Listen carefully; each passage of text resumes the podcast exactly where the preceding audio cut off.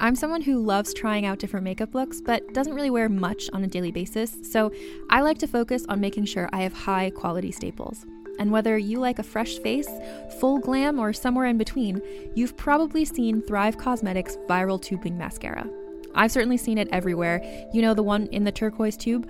So, that mascara, along with all of Thrive Causemetics' beauty products, are certified 100% vegan and cruelty free, which I look for in makeup, and they've got excellent quality to match.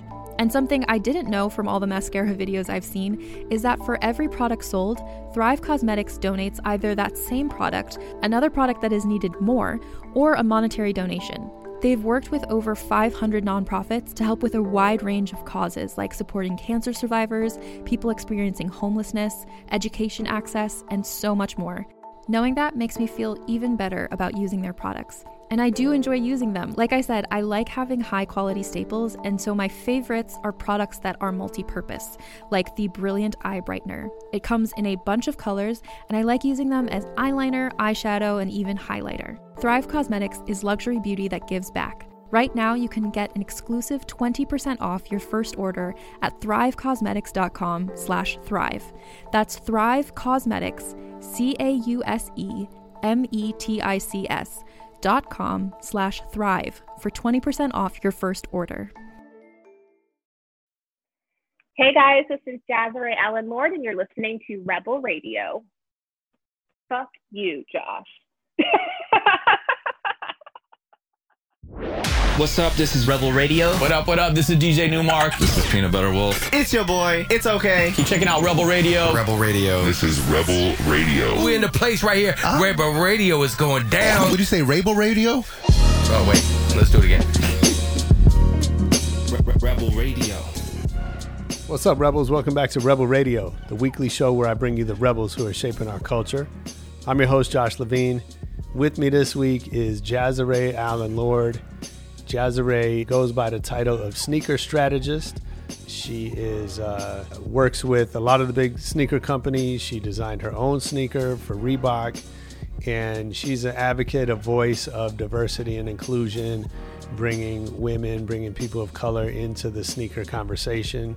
Um, and uh, beyond that, you know, she's she's going to give us some great lessons about integrity, about you know, believing in her vision, not falling for the okey doke. Some important stuff we can take from this one. And for the sneakerheads listening, uh, we get into some nitty gritty about sneaker business and all that. I think you're going to like it.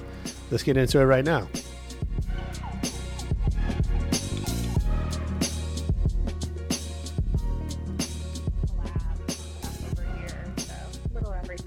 That's good. Yeah, we got to have our I mean, it's important to have your workspace like right for you, but now you have to have it right for Zoom too. And uh, you know, we're we're kind of on stage all the time, or with all these calls. You know, I think it started like for me because there's this just traditional setup that people are used to seeing if you're in sneakers. And right, so right. Of course. I was like, okay, let me build one of these walls because, like, apparently I'm not really about that life unless I have one of these little walls. So, of course, that's how it started. Um, but now that I'm here all the time, it definitely is. Um, nice to have a just some place to film, you know, because everything is recorded on the internet now. Yeah, absolutely. Well, thanks for making time for doing this. I know we just met each other. Um, and, uh, you know, I'll say, I know it's popular. We love to all complain about social media. But to me, this is like one of the great things about social media is that, you know, I was on LinkedIn one day, saw you, and you you had the title sneaker strategist, which I had never seen before, and I was like, that's uh, seems like somebody I would like to know. So I hit you up, and now here we are. And and um, you know, that's something that never could have happened 10, 10 years ago or more. You know, previous generations never had those kind of opportunities. And so I'm thankful for that. Um, and I'm thankful for you for making time to talk to me. Of course. And I agree. I, I think I have said many times in interviews that in the beginning of my career, I would say 50% of my inbound projects came from people I knew on Twitter right. um, and we're just having conversations with, and a much different Twitter space back then in 2006, 2007. But um, that energy is still so true. I feel that same energy in Clubhouse now, ironically. Mm-hmm. Like um, that very early adopter, like opens the conversation, opens the connection type of vibe before the space is super crowded. This episode of Rebel Radio is brought to you by Fiverr. Man, 2020 has changed so much about how we work. Um, actually, uh, for a lot of companies, they're catching up to the way that I've worked for close to a couple decades now, where you know it's just about finding the right people to get the job done. More and more companies are turning to freelancers, um, especially for digital services graphic design, copywriting, web building, film editing, all that stuff. And Fiverr is just a terrific resource for finding freelancers. Um, they make it, uh, they, they have, first of all, they have a global network of on demand freelance talent. So whether you're launching your first business, scaling a business, trying to um, outsource and, and optimize the way you get things done, Fiverr makes it easy. You can customize your search uh, right now, we're looking for digital marketers for uh, for a couple projects. If you if you're a digital marketer, uh, hit us up or or apply on Fiverr. We're using it, and it lets us search by the service we need, the, the deadline, the price. We can read seller reviews. Um, there's excellent 24/7 customer service. When we have questions, they get right back to us, and ultimately, it gives us a network of talent that we can count on. Freelancers besides us, work with some of the most influential brands all over the world. And, uh, and the, the platform is flexible to accommodate however you want to do your business. Check out fiverr.com and get 10% off your first order by using my code Rebel Radio. Find all the digital services you need in one place at fiverr.com, code Rebel Radio. Again, that's fiverr.com, code Rebel Radio. Well, let's talk about you because, like I said, I, I was, uh, you know, I was drawn to your profile, and um, and then you know, once we started talking, I think sneaker strategist really only scratches the surface of what you do, and so I would love to just, um, and I think this is a challenge for a lot of us that are have multiple hustles, multiple talents, um, you know, it's a very uh, current way to get down, which is just not that you have this one career path that guides you through your whole life. So, um, like, how do you explain to your mom or your mom's friends what you do for a living?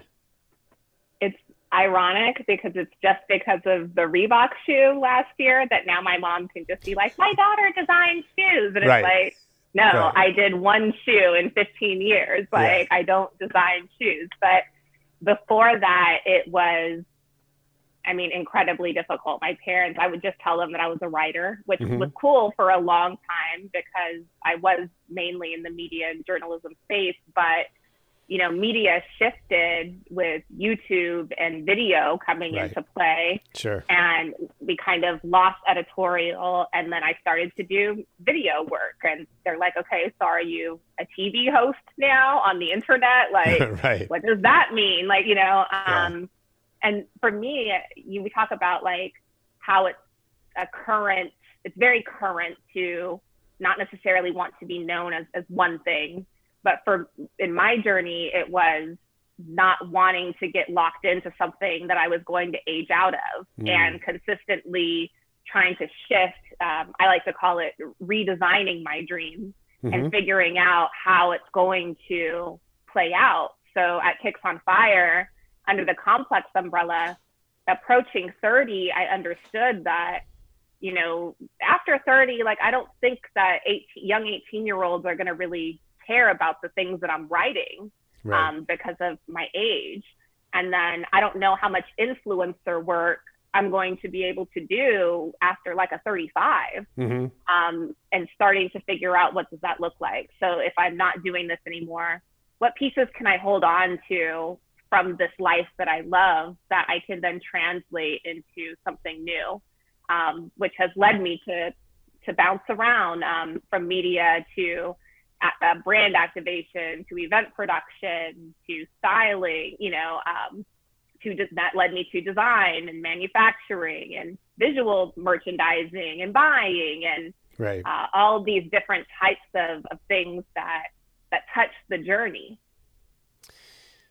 Yeah, I mean that's a great point, and I think that you know the age thing is really important, and um, you know it's interesting because I think that you know, again, previous generations or that more corporate uh, uh, existence, you know, th- that stuff has a very different meaning, right? And like, you know, a friend of mine um, said to me years ago that the you know the difference with our generation is that we wear the same shoes as our kids right but we don't wear mm-hmm. the same shoes as our parents yeah. um, and so uh, and so I, you know, I think that it, it, does change things, and it makes it maybe harder in some ways for those of us who are in it to, um, because we're so. I mean, it's good and bad, right? It, on the one hand, I think you can, uh, you know, you can probably relate to eighteen-year-olds in a way that, you know, maybe previous generations couldn't, because there is this, you know, some amount of shared experience um, and common language and all that. And then on the other hand, that also might lead us to miss the cues about how things are changing and, and different. And, uh, you know, I'm, you know, I walk down Fairfax and I'm hyper aware that even though I'm wearing Jordans, like I have a very different life than most of these kids that are standing out in front of Supreme. And, you know, uh, for example, I would never stand out in front of Supreme or any other store for anything, right? Like, and that's just not part of how you know I was brought up to think about things. Um, so yeah, you I, know that's that's very true. My eighteen year my eighteen year old and I wear the same shoes, but I don't know any of the songs he's playing right. when he's cleaning the kitchen. You know, right. I don't know any of the artists he's listening to. Um, he's a, a, a, young TikTok influencer. That's a mm-hmm. platform mm-hmm. I'm not even on. You know, uh, and so it's it is just like there's things that we live in the same world for, you know, so the things that you see on the blogs, you know, co- whatever's on complex, what's on the shade room, things happening in sports, you know, those types of things. We live in the same world. As to your point, our parents don't live in that world. Yeah. But then there's a whole different life, you know, to your point for kids under 22 yeah. that totally operate very differently. On the business side of that, because I'm working on influencer campaigns so much now, the brands oftentimes want somebody from that demographic to be speaking to them. Sure. And so it's looking for that 25 and under, you know, woman from this city that wears this size or whatever that looks like. Mm-hmm. Um, and with men, it's a little bit different we see men being able to age kind of gracefully in sneakers and, and continue through but with women it's there is a cap you know yeah. um, and and that's what really prompted me to want to figure out how i could use my brain outside of singing and dancing on the internet in uh-huh. sneakers uh, right. yeah yeah sure yeah that's so interesting and i think you know especially because i you know we both work with with big brands um, and, you know, that's very what you just said is so counter to the way that marketers think about demographics, right? And, um, you know, and, and I think sneakers is probably the um, epitome of of how culture crosses demographics, right? In ways that are really foreign to to most marketers, um, and you know, and it's, you know, we think of a lot of ways, you know, music as that cultural connectivity. But I think to your point, like our, our music tastes are very different, right? Generationally. And, you know, there just aren't a lot of 40 year olds that are checking for the latest hip hop, right? Like we have, we have our own hip hop that speaks to mm-hmm. our generation. Um, but sneakers is a little bit different right? Because again, we're, we're all wearing Jordans in the Air Force, and you know, you, you know, I I uh, uh, never was a Yeezy fan, but um, especially when I noticed that like all of a sudden everyone I'm seeing wearing Yeezys is 50 year old white men, right? Like, and and it's like the new Concord, you know. Yeah yeah. are like the new. I mean, I mean, Jordan One is having a, a moment too. It's like sure. Jordan One and the Yeezy, right. and that's the the hype uniform. And exactly. that's, you know, we saw that shift in when retro started coming heavy and like, oh my gosh, everybody and their mom wears 11s now. Like, yeah, those shoes used to sit on the shelf. So, you know, Air Force Ones, like when I was coming up, those were like laughed at until Geiger and shoe surgeon, you know, did the misplaced checks and kind of transformed that silhouette. And then mm-hmm. we see off white do them and then we see them have a moment again. Before that, nobody would touch those shoes. They were like looked at a kind of trashy. Um, right. And so, you know, it is now a dirty Air Force One is like the young you know, very rich girl's uniform, like a mm-hmm. dirty Air Force One and a pair of denim shorts and some boxer braids, if you will. Right. yeah, yeah. That's so crazy. Um, well, so so let's talk about you. Tell me um, how this all started for you. First of all, I want to go back to to the very beginning uh, and learn a little bit about who you are. Do you remember the first record you ever bought for yourself? it was either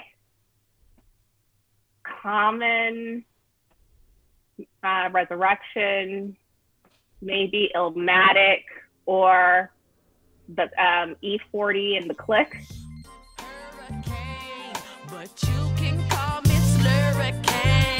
Slurricane, strong enough.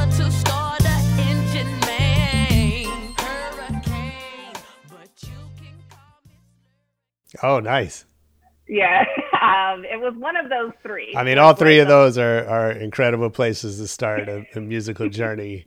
Um, I'm personally uh, uh, E40 is is probably my favorite rapper, and um, you know, I we we can talk, I could I can go a whole hour on E40, so we'll leave it at that. But um, but that's exciting. Um, and then how did you do? You remember your first sneakers that you cared about, or that you picked out, or your introduction uh, to sneakers? Pair of blue, yeah, low top pair of blue chucks. Mm-hmm. I grew up in San Diego, and for me, it was, you know, we we talk a lot about this mental health connection to streetwear and sneaker culture, um, and its connection to worth and, and status um, that yeah. we're kind of seeing bubbling bubbling now. Yeah. And for me, a young black girl being bused into school, a predominantly white school, um, with a single mom, you know, who was my mom was 18 when she had me.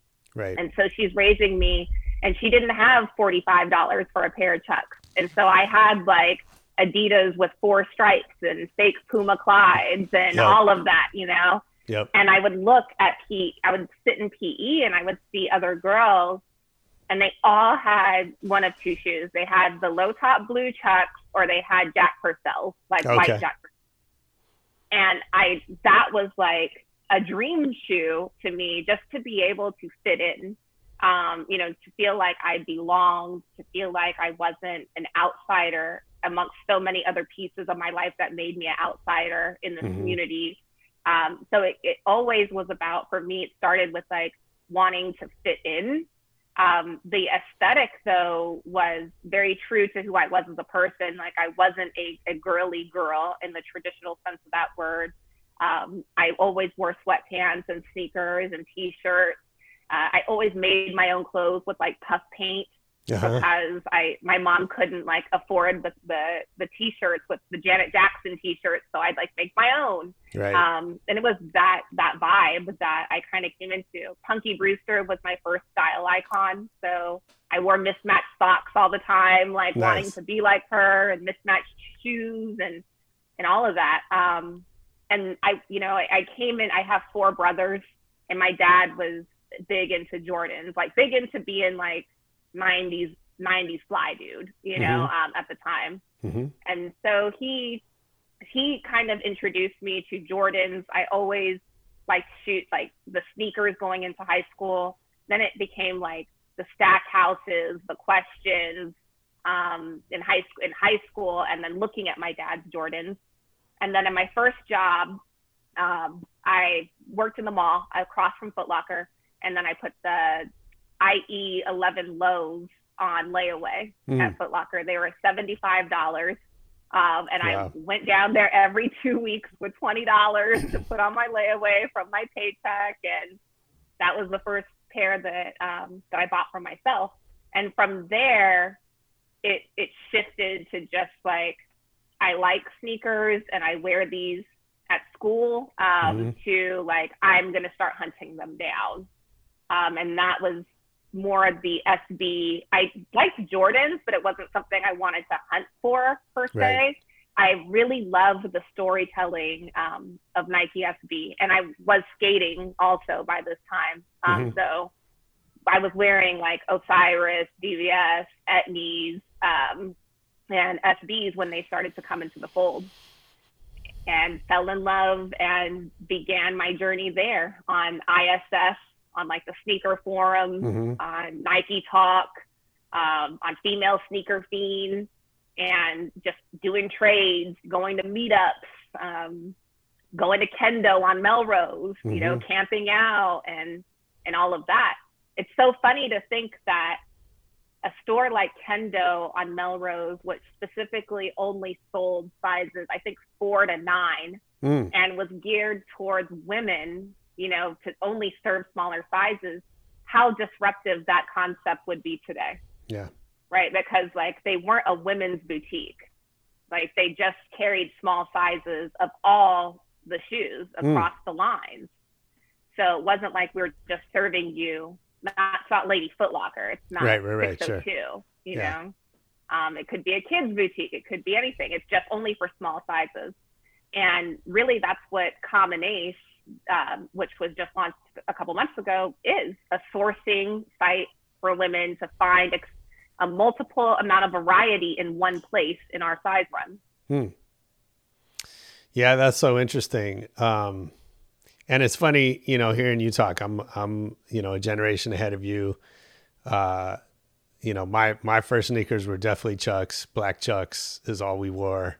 And they were, um, they were, I think they were $12 um, which was still like you know you kind of got one new pair each school year or whatever, and uh, and then you know I remember when, you know, we when there started to be additional options right when there was shell toes and Clydes and you know, um, uh, for me the first pair I got excited about was Nike Legends. Ooh. Which um I which I'm I'm I'm curious why they haven't reissued, but uh, but those lasted like a year or two before they brought out Air Force One, which kind of pushed it out of the way. And so I, you know, I remember that that business evolving sort of real time, you know, as I got mm-hmm. older, and um, and you know, and it's interesting if you think of it in that context that it goes from being this kind of uniform to being this expression of personal style where there's multiple colors and there's multiple you know, choices and people could kind of find their own way where i think you know before that it was this monolithic thing like you, you just only you just wore the uniform or you didn't um yeah and they were like tennis shoes yeah right or like yeah, shoes yeah. for purpose you know and i think right. jordan was so instrumental in in shifting that perspective for us because be like mike you know, is, is one of the greatest campaigns that we've seen. It's the, the true nature of why we we do this every day, right? Absolutely. Is like there was something about Jordan that young people just latched onto and became that hero, that mm-hmm. hero piece in the culture. And you want to be like Mike, but then if you you know, there's people that maybe don't relate to that story, and then you have the shell toe Right. Which was like, okay, well, if you're in music or if you do hip hop, like this is your shoe. Yeah. So we see the uniform kind of breaking out into personality packs, if you will, of mm-hmm. like, mm-hmm. okay, well, athletes are here and Run DMC and the Shell Toe, that's going to be here. And then we have the Puma Clyde, which when I'm growing up, like that was the break dancer yeah. or like the graffiti artist. For sure. So like if you're doing if this is your thing, if you do art, then you wear Puma Clydes, And it was an early signifier, I mm-hmm. felt, mm-hmm. of of who you were and at least being able to express this one piece of the community that you come from. Absolutely. So when does that at what point does that become a profession for you? Was there a moment when you decided you know th- this is my path or, or did it how, how did that happen i'm still deciding josh no. okay. i keep trying i keep trying to run out i keep trying to leave and they, they keep calling me back like every time so, is that right yeah it's you know um, I, I I accidentally fell into the business because I was collecting and following sneaker culture. And one of um, my friends in LA he knew the founder of Kicks on Fire from AOL Instant Messenger. And Khan, the founder, he told my friend Eric, and he's like, Do you know a girl that collects speakers and mm. knows how to write because I want to hire a girl? And he understood very early on in sneaker blogging that a woman was going to up his profile from the rest of the outlets um, so my friend introduced us on AIM, and he asked me like three questions, like, do you like shoes? Are you a writer? Do you know what blogging is, and mm-hmm. do you want to do it? You know, and I'm like, okay. And he said, I said, what do you want me to do? And he said, just write about the news that you see happening every day in sneakers. And I'm like, okay, well, I do that anyway. Like I'm mm-hmm. reading that those articles anyway. And I started as a part time, like junior copywriter at Kicks on Fire, um, which was at that time under the Complex Network with Nice Kicks, The Shoe Game, Sole Collector. Um, I think that was, they might have one other outlet, but they did not have complex sneakers yet. We were right. their publishers for sneaker content. Sure. Um, that first couple of years was very slow. Uh, 2006 to 2008 was really like just talking to my friends, people I already knew that mm-hmm. were into sneakers. In 2008, there was this bubble that burst, and sneakers just spilled into the world as a culture, and it became no longer niche, but was commercial. And we saw um, the Honey Nut Cheerio dancing in LeBron's, you right. know, and he gets yeah. his own LeBron. And I'm like, what the fuck is going on? Like, there's so many things happening that's just like, oh, wow. What? And it was so exciting, but it was, it hurt my heart too, you know? Yeah. Well, I want to talk about that for a second, but, but, um, but what happened in, in that time? Why, what was it that pushed the culture into the mainstream? Was there like one kind of inflection point, or what? How did how did I think that happen? The internet, like social media, because also when I the first couple years there was no Twitter, right? Um, there was definitely no Instagram. Uh, people weren't using YouTube in an editorial capacity. Yeah. So after Instagram, Twitter allowed us to start having conversations about sneakers and like growing that community, if you will. Yeah. Um, so I saw action there first. That I, I saw way more conversations happening around sneakers, and then I started to see more branded moments. Um, like instead of just sending us the shoe in a shoe box, now we're getting like a, a package. Mm-hmm. You know, and so more intention behind media seating. The trip started to change. Mm-hmm. So instead of just like bringing us to the office, now we're designing shoes by the pool and you know like all kind of other stuff and uh, and Meek Mill is there and like you right. know it's like okay this is tr- this is different um, where that wasn't how it was when it started and then when Instagram happened it was over like yeah. the amount of Jordans I would see on the feed like over and then it it started bubbling from there. First, I started seeing a sock industry pop up. Mm-hmm. And then we see like odd socks, happy socks, dance socks, like, you know, and then you start to see the custom socks that match the colorways. Then you start to see Foot Action and Foot Locker doing sneaker match, you know, t shirts. So designing against the shoes. Um, and then way more just community presence, not involvement, I would say, but just like a presence um, of intentionally trying to market, which we never saw before.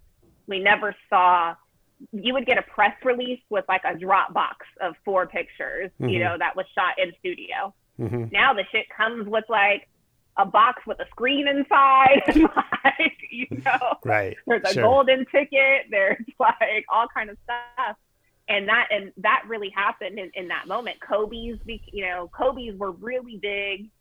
LeBron was his um, uh, uh, was just coming out was really big also. Mm-hmm. So we're also seeing new franchises being built outside of just Jordan. You can shop from anywhere doing pretty much anything.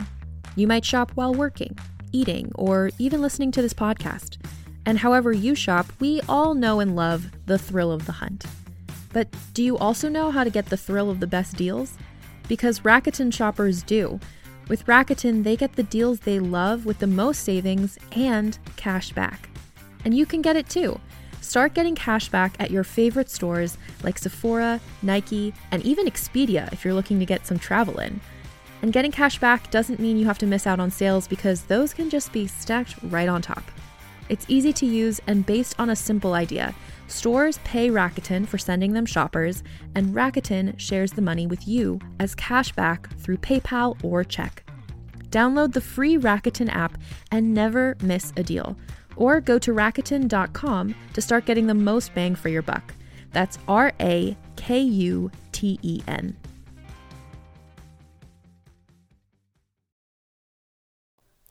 You know, one thing that always stands out to me is I talk to um, brands. Like I always hold up the sneaker companies as examples of doing a really good job listening to your customer.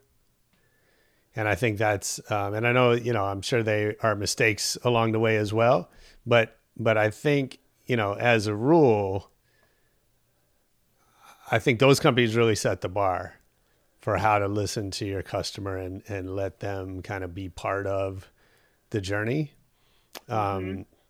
in a way that's really difficult for you know the other companies that that I work you know the soda and liquor and cars and like those you know they tend to do a really bad job of that um, well I think it's also the point of you know they they tell really great stories but there is this something that you said earlier, like sneakers really is the conversion conversion point of all of these industries. So you know, I think a lot of the stories they tell they hit really well, mm but mm-hmm. there's some that kind of miss the mark because unfortunately, like you can't in sneakers you can't tell a story that's going to talk to everybody because it is this this centerpiece between athletics, performance, fashion, high fashion, streetwear, tennis, you know, like even different type hiking, right. uh, leisure, all of these things. So it, it's impossible, you know, to to hit every time for everyone. Mm-hmm. Absolutely, and and I think you know uh, it stands out to me the. So correct me if I'm wrong, but uh, Kobe had a shoe out first that was not popular. Um, the Crazy Eight. The yeah, was that Mm-hmm. Was it, it was, that was that was Adidas? Mm-hmm. And then and then Kanye had a shoe with Nike, right? That didn't do very well. Mm-hmm. Um, mm-hmm. And you know, and I think that's really interesting if you think about you know learning from failure and, and adapting, and you know, in both of and those com- those went opposite directions, right? Like one went Nike to Adidas, the other went Adidas to Nike. Um, and I think you know that's that's something that like is kind of unique that you wouldn't see a lot of brands say, well, this celebrity failed with our competitor, so we're going to sign them. Right? Mm-hmm. It's usually like, oh, that person can't sell a product, so we're we're going to stay away from them. Um, and and I think that's a really interesting kind of way to operate yeah, I mean, what would we have seen if Steph Curry went with Nike? Right.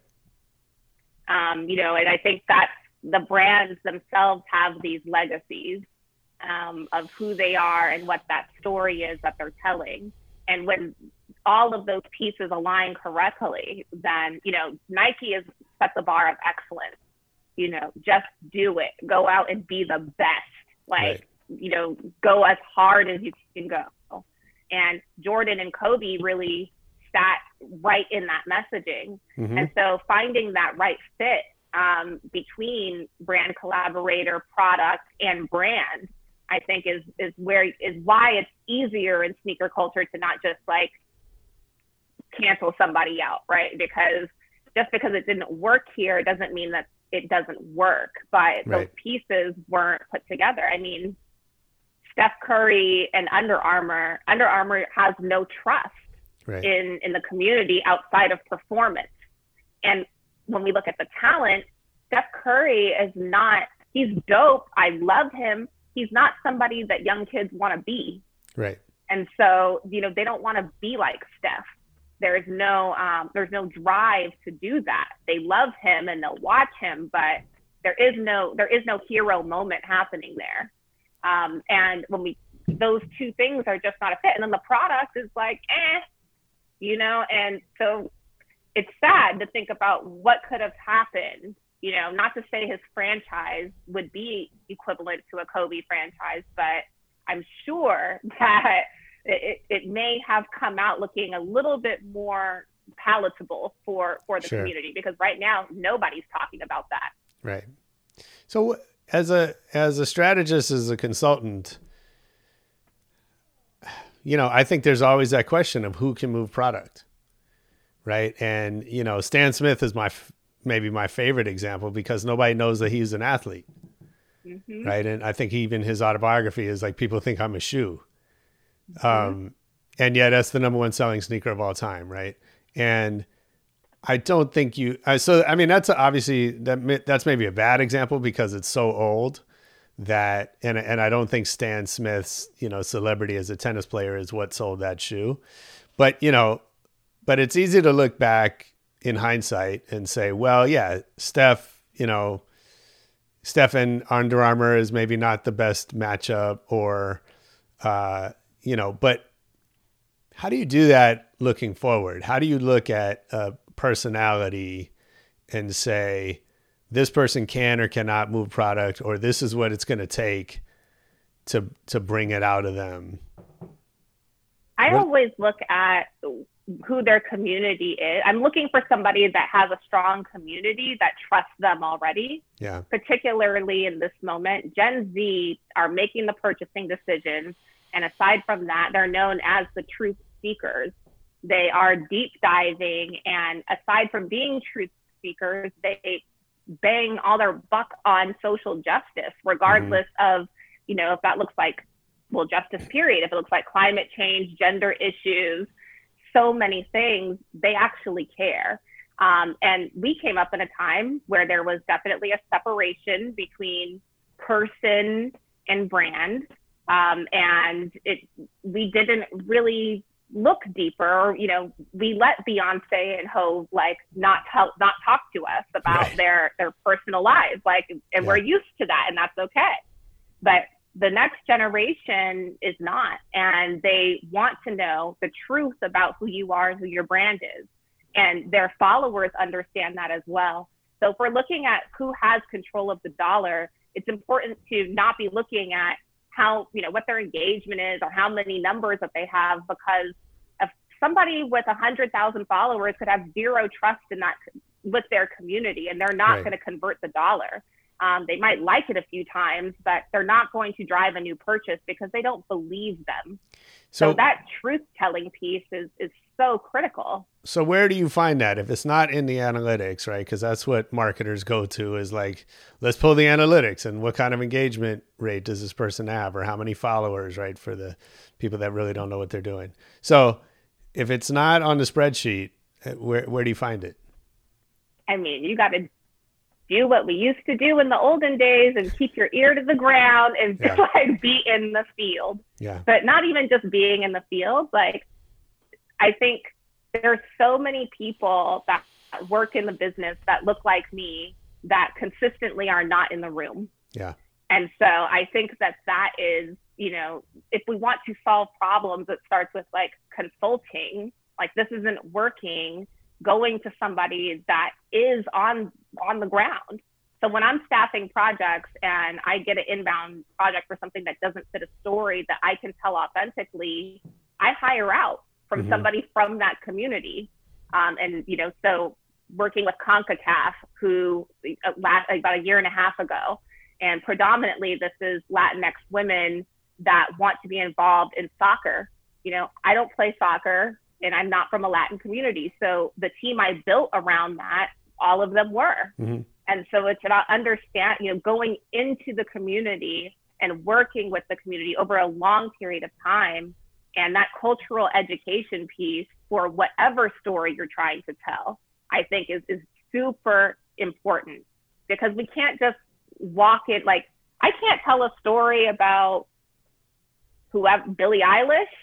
Like I'm not listening to the music. Right. I'm not sure. in the age group. Like they're so, you know, yeah, so far from me. But the general standard of how agency relationships typically work and in-house works is exactly what you said. We're going to pull up this, in, you know, this algorithm, put a couple things in with some keywords. These are the 10 people it said we should work with. Mm-hmm. Here's two, here's two agencies in our, in our, that are already cleared by compliance right. for us, you know, and let's just go. Yeah. And it's that piece that needs so much more attention. Yeah. What do you think? I mean, I, uh, you know, I know you do a lot of work in, in diversity and inclusion, and as you said, bringing female voices and, and people of color into sneakers.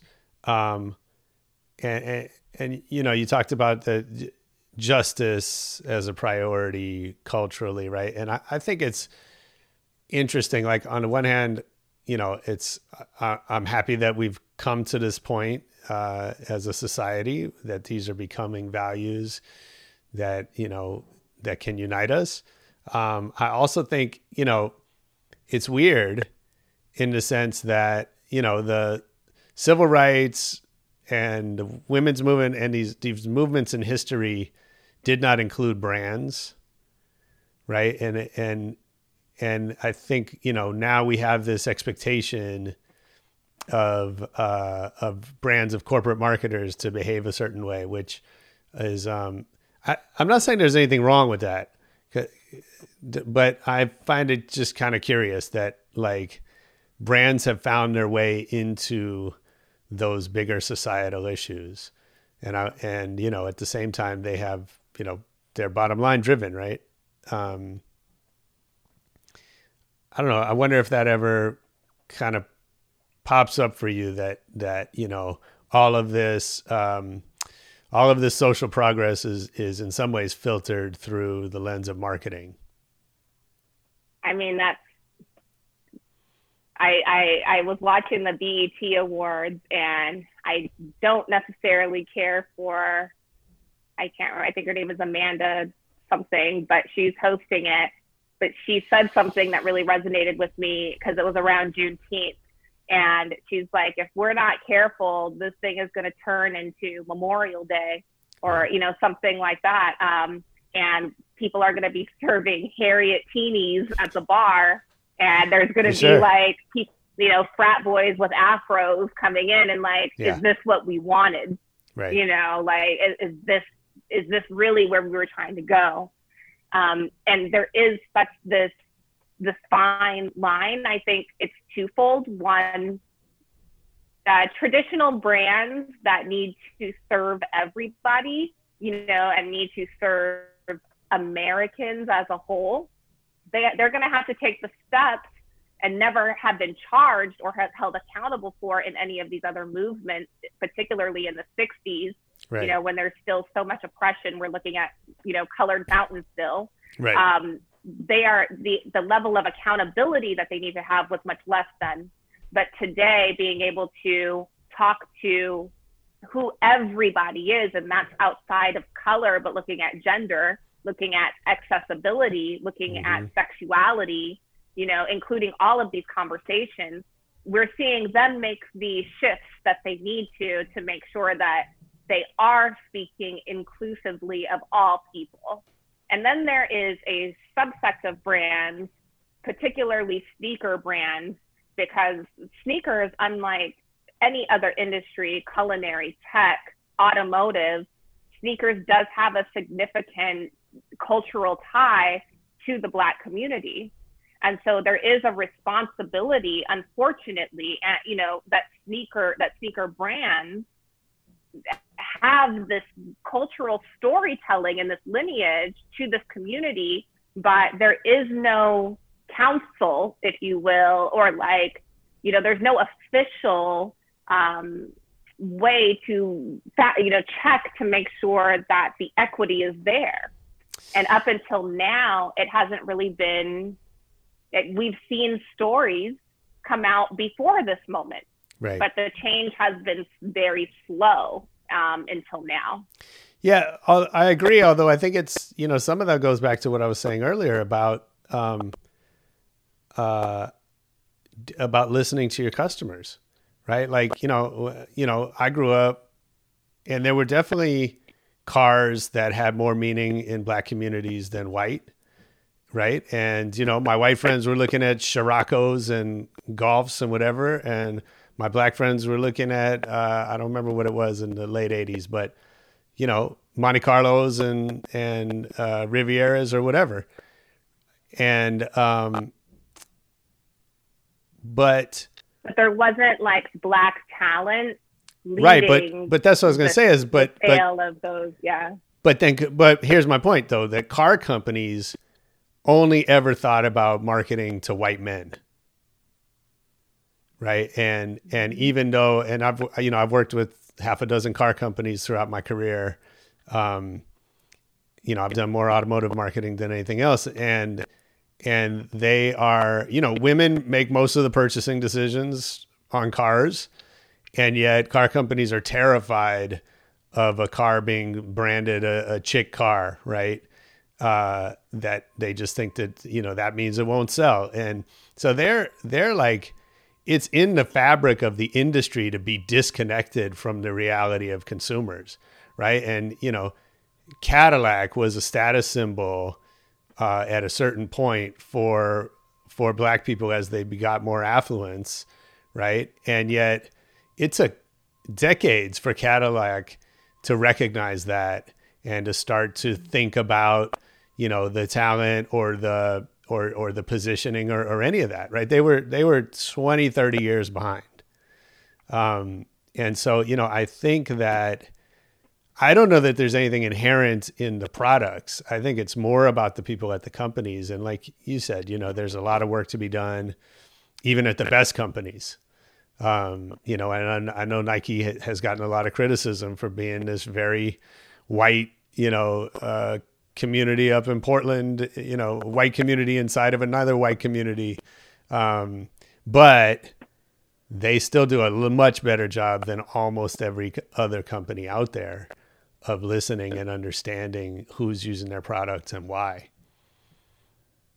You're right. I think that outwardly the stories look great, but it's for me, it's hard when the people inside are very few and suffering. For sure. Um, and so you know, it's like, well, the fact that some of these groups inside exist, or the fact that people, I mean, like last week, I know five black people at Nike who quit. Right. Um, and so it's to see that the stories are hitting so hard on the outside, to see so many talent that are black um, and selling product, you know, on behalf of the brand, and then to look at who is inside and tell and working on it to see that the headquarters for not just Nike but all of the major brands are in two cities with serious right. racial undertones no in question. them. Um, it just makes it hard to, you know, to complete the ecosystem and I think at the end of the day, it's really about in any industry, not just sneakers, but making sure that we as people, as all people, can be contributors and not just consumers. Absolutely. And so in sneakers, it's very difficult to find that place where there is an open door for Black people or for women, period, mm-hmm. to to excel, you know, in in those same ways and to figure out what that pathway is. No question. Um, shift gears for a minute. So I know you worked with Daryl from D, from Run DMC, um, yeah. uh, who is uh, not only a musical hero but a, a hero in sneakers, um, and really you know invented the category of, of musicians driving sneaker trends. Um, the first like licensing situation we ever really incredible. saw. incredible. It was incredible then as I was experiencing it. It's incredible still to this day. Um, tell me about that experience. What'd you learn from Darryl? Um, oh, so much. I mean, I actually I continue to work with them through Shake. Shake uh, was Jam Master Jay's best friend and yeah. been with Run DMC for years and Shake um, and I have been working together for probably about seven years now and across different types of projects. And so when he came to me with the store that he wanted to open with Darryl, uh, Clicks, which was the first store we worked on, I was super excited to just get to know this this legacy of hip hop. Um, and you know, it's, it's, it's like you said, it's not just a sneaker hero, if you will. This is somebody that my dad listens to and it's yeah. such a cultural marker. The logo itself is recognizable globally and has yeah. been flipped so many times. So um, he was so nice just every time we're on the phone and we were going to go to project for the first time to do all the buying for the store. And the greatest lesson I learned from him was walking the show with him. And I've walked the show and other other things with other talent many times in media and there is a specific way that talent behaves on the floor and in group settings. Right. Um, and it, it can be elitist at times. Um, and I was expecting that, that regular, what you're used to. I walked the floor with him, and every 10 minutes, somebody stopped him. And he stopped for every single person mm. the entire day. He allowed them to tell him the, their whole memory, their whole story, which was like, I saw you in 1982 with my sister and this, and then we just, you know, yeah. I bought your shoes. I just, they, it's like a 20 minute story every time. And he was engaged, active listening. He conversed, I mean, every single person. Um, mm. He took the time and I was exhausted after. I'm like, I mean, I was just like, we gotta eat. Like, I'm starving. Like, right. can we, you know, can we go? Like, can yeah. we not stop? And he's like, no. Like, I, I'm, I'm, I do this for everybody. Like, we're gonna stop every time. And also, cool. like, he was getting up at 5 a.m. and getting his workout in and taking meetings. Like, his work ethic, even yeah. at this point of his career, is insane um, and the passion that he really has for New York specifically, but the hip hop community and what's happening to hip hop and mm-hmm. the creative piece of it um, is, is was just amazing to be around. That's really cool. That's so cool. Um, talk talk about the collaboration with Reebok. I see you got uh, some behind you. Um, yeah. Those are the ones I wear. I okay. have some clean ones here. Nice. Beautiful. Yes. Yeah, very cool. Um, Thank you. How did uh, t- tell me about the experience? What what did what did you take from that, and what what's it done for you since?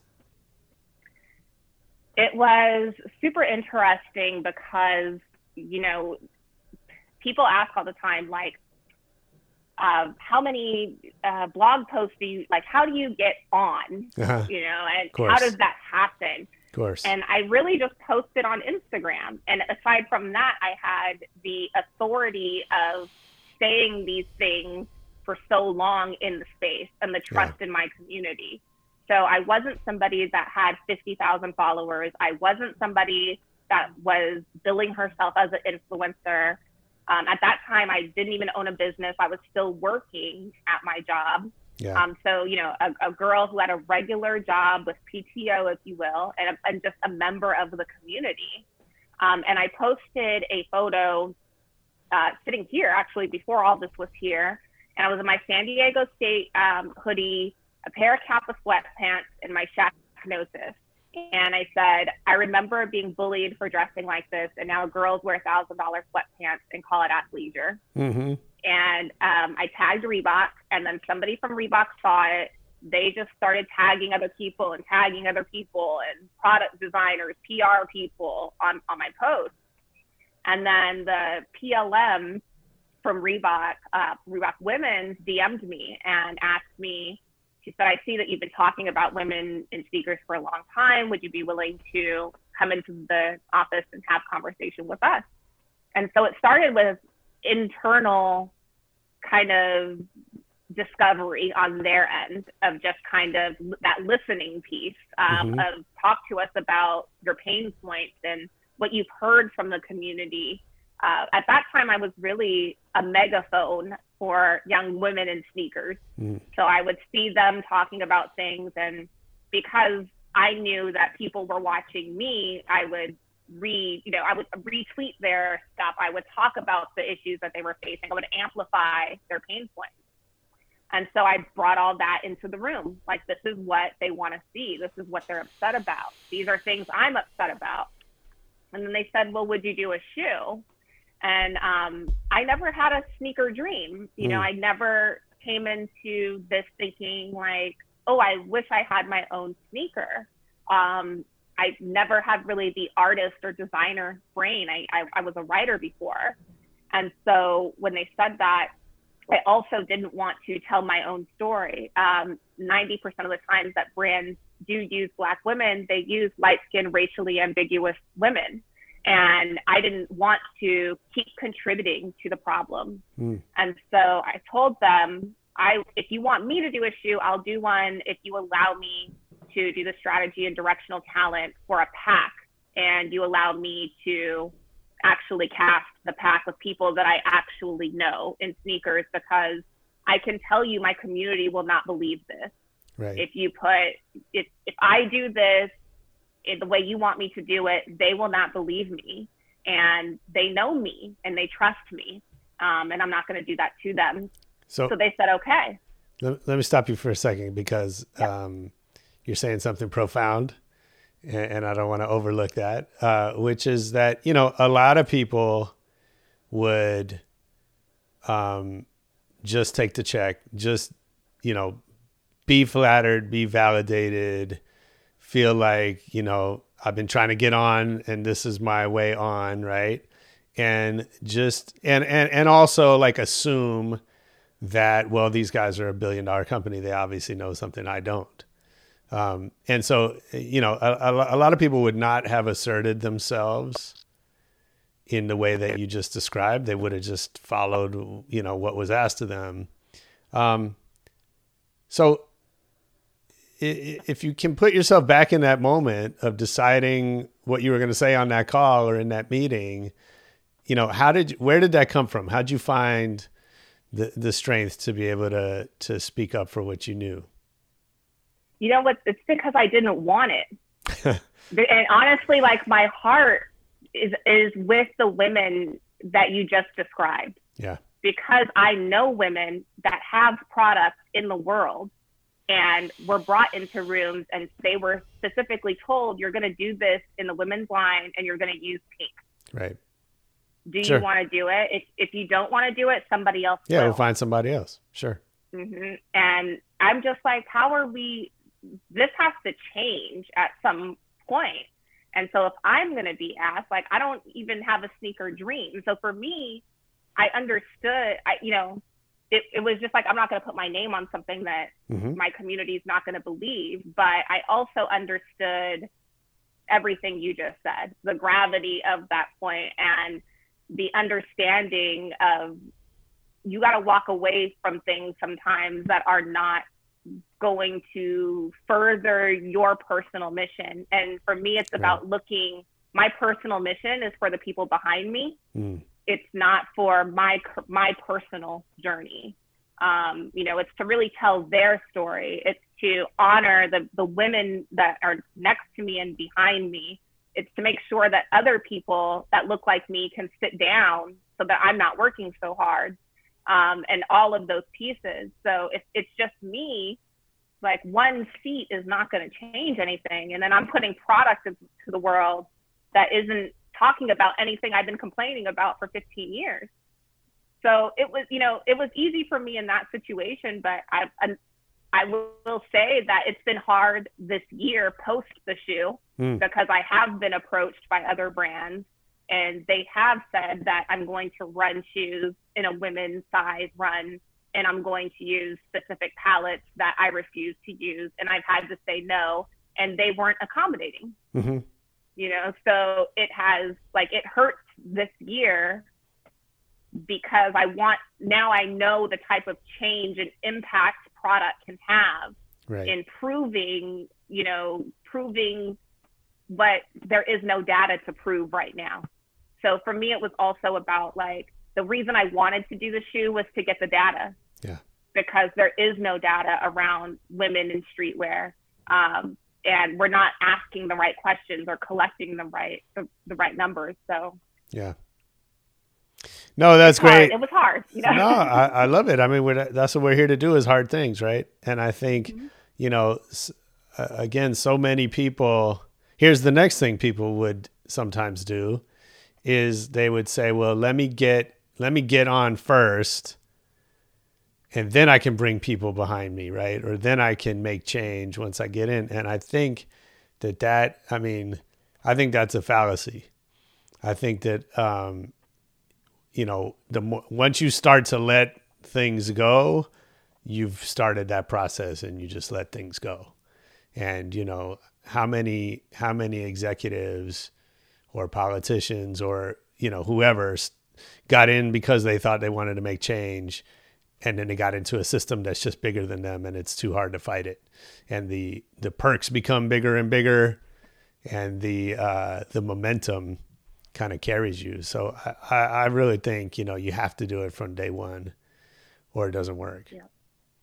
you do and also understanding what's going to keep you where you are because as soon as you do something that is off script if you will the community will stop believing you and they will see that. Uh, yeah. We're talking about, particularly in sneakers, a community of people that are built around authenticating, you know, and, and right. figuring out what is fake and what is not. And you're you can't get over on, on sneakerheads, you mm-hmm. know, in this mm-hmm. particular mm-hmm maybe people that love sneakers, those are that's a different sect of people. Sure. But people that actually follow the culture and the community, those are people that could tell you how many stitches are in here and what's you know what fakes look like on the toe box and right. yep. why this material is wrong, you know, and all of this. Um, and they see that in your personhood as well. Mm-hmm. So I also did want to risk that in, in doing the shoe and thinking about what people the stories people know me to be telling and what I hold true to my heart and if I don't do it in this way then I am going to be questioned. If you're enjoying this one, um, we got some other sneaker folks on the show. If you want to go back in the Rebel Radio archives, I had Josh Luber, the founder of StockX, which is now one of the biggest sneaker marketplaces online. Um, I had Eddie Cruz, the founder of Undefeated, one of the leading brands in sneaker culture.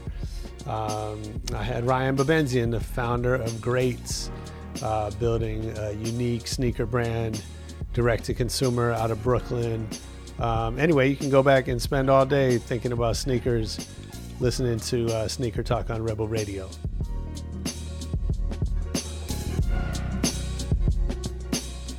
Um, well, I know, uh, I know we got to start wrapping up. I don't want to keep you all day, but you said something at the beginning about you know this explosion of of sneaker culture into the mainstream, and that you know on some level that hurts your heart.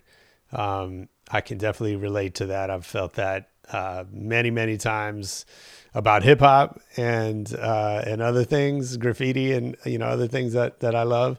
Um, uh, but you know, talk to me about the future, right? How does it? Where where do we go from here? When there's there's a new drop every day, there's new collabs constantly. You know, when we you know when this whole thing started, you had to drive from city to city and go digging. You had to you know be cool with the guy, the manager, and and get the backroom stock right? And now we have StockX and Goat and Grailed and and you know, uh, you know sneakers, uh, you know one after another. That's like the the commerce has caught up, right? Um, and and in some ways is really driving the culture now. So, you know, with all that context, where where is it going? What are you excited about? Uh, what do you, what do you want to see happen?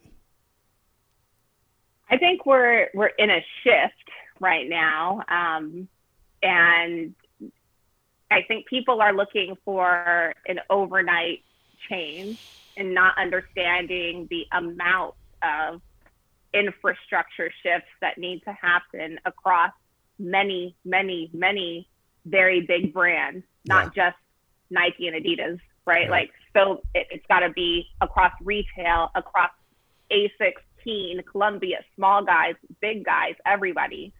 Um, and that's going to be a few years that we're going to see that. We're not just going to see next month like everything that we that we wanted to see. So I think that we're we will see these bubbles that are continuing to go up and, and to see this change that's making it more equitable as well as creating stronger stories. Mm. Uh, because I do know that the brands at least understand right now that they have to tell stronger stories um, and more of them. And I have seen a very consistent effort to do that. Um, but I think it's going to take some time to figure, you know, they're new to this. And I think that we're seeing things like we're going to bring in 30% uh, Black people but if we've not fixed retain, if we've not fixed cultural education to or community education to retain them, then those people will be gone in six months, and you have right. to do that again. Sure. And we lose longevity. So I think we're going to see this kind of like up and down. We're also going to continue to see what we've seen at Adidas. Last week, three VPs were out. You know, and it's like every few days I'm getting text messages like, did you see this news story, this news story, this right. person? And we're going to see that happen too. Um, and then in the community, I'm seeing a strong drive back to product that isn't everywhere outside, to your mm-hmm. point. Mm-hmm. Um, this desire to look for like the small guys. I mean, Joe Freshgoods had such an amazing year where previously he had a handful of partnerships, you know, Hennessy, Adidas, um, the thing that he did at Project with the Room, like all of these amazing moments that he had, but he really had a breakout moment with New Balance. I right. feel like that's when we we really understand what his product could do, and we're seeing things from you know seeing kids lined up in below zero in Chicago for a New Balance shoe um, which Crazy. I haven't seen since Concepts was doing like, you mm-hmm. know, New Balance collabs way back in the day. Mm-hmm. So that energy I feel is, is coming back into play. And I also feel like, you know, something I heard Virgil say on Clubhouse yesterday, not in the talk we were having in a talk before, was this desire for the creator to now want to own, you know, kind of, they don't want to just be the partner. The creator leader wants to own their entire voice and sure. own the process. Um, and I think we're going to see a change in how talent is participating mm. um, in, in, the, in the design process as well as the campaign conception process, which, as you know, they typically have very little say in. It's right. typically a brief that they get that they get a check for it. They get the deliverables. We want you to post once and use this hashtag and put this in the bio link. Yep. But they're not a, a real partner. Um, and I think we're, we're going to see that, which will then in turn lead to stronger stories, stronger products, more emotional ties with the product, mm-hmm. um, and that original feeling of the culture kind of coming back. You know, when we you know we named the banned ones the banned ones and we're in a culture right now where the brand creates stories and creates names and then feeds it to us, like the biohack. Right. Like That's right. We didn't do that. You know, we we didn't you know, we called them the flu games and then they were the flu game. Right. And it's surrounding a moment in time. And I think the more we're getting back to, especially in the pandemic, appreciating those moments in time mm-hmm. and really paying attention to them and honoring them in, in the way that they should instead of manufacturing new stories that don't make sense. Yeah, that's great. That's great. Okay, I got to get to a, a, quick lightning round. Um, so, what's your favorite city to travel to? Woo! I want to go to Greece. Um, so anywhere in Greece. Yeah. Nice. That's where I'm. At. That's where I'm headed after we get off this lockdown. oh, very cool. That was awesome. Um, who's your favorite DJ? Uh, trauma.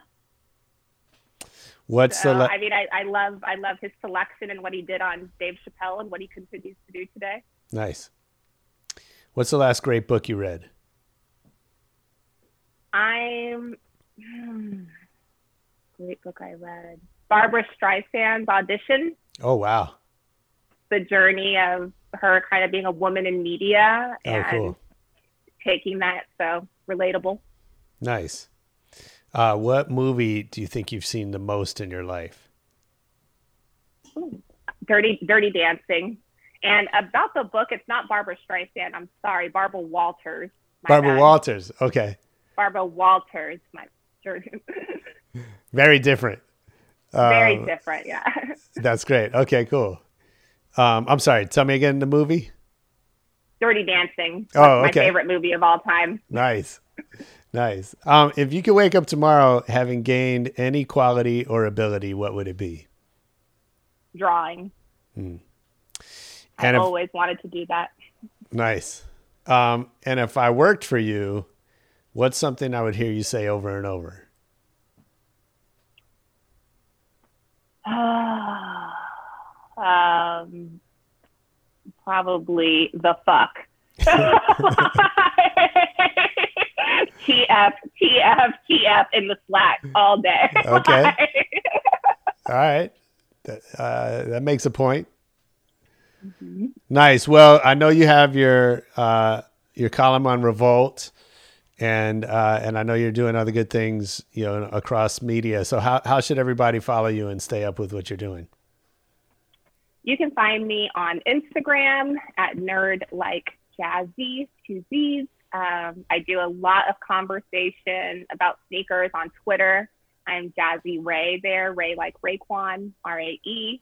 Um, and I'm, I have a column at Revolt that's bi weekly on Wednesdays called Kick and Back. Um, I'm eight columns deep and nice. super excited. Nice. Awesome. Well, we'll be following. And uh, I really appreciate you talking us through all this. Some great, great wisdom here and great stories. And I hope you'll come back and uh, spend more time with us. Same. Yes. Thank you so much for having me. Um, thank you, everyone who listened to me. And we are going to talk soon, Josh. Awesome. Yeah, that was Jazerai Allen Lord on Rebel Radio. I hope you enjoyed it. I know I did. Leave us a comment. Let us know what you think. Hit us up on Twitter. It's at Rebel Radio Net. Facebook, same thing at Rebel Radio Net. You can watch videos of a lot of our episodes on our YouTube channel. And most importantly, come back next week for more Rebel Radio. Peace.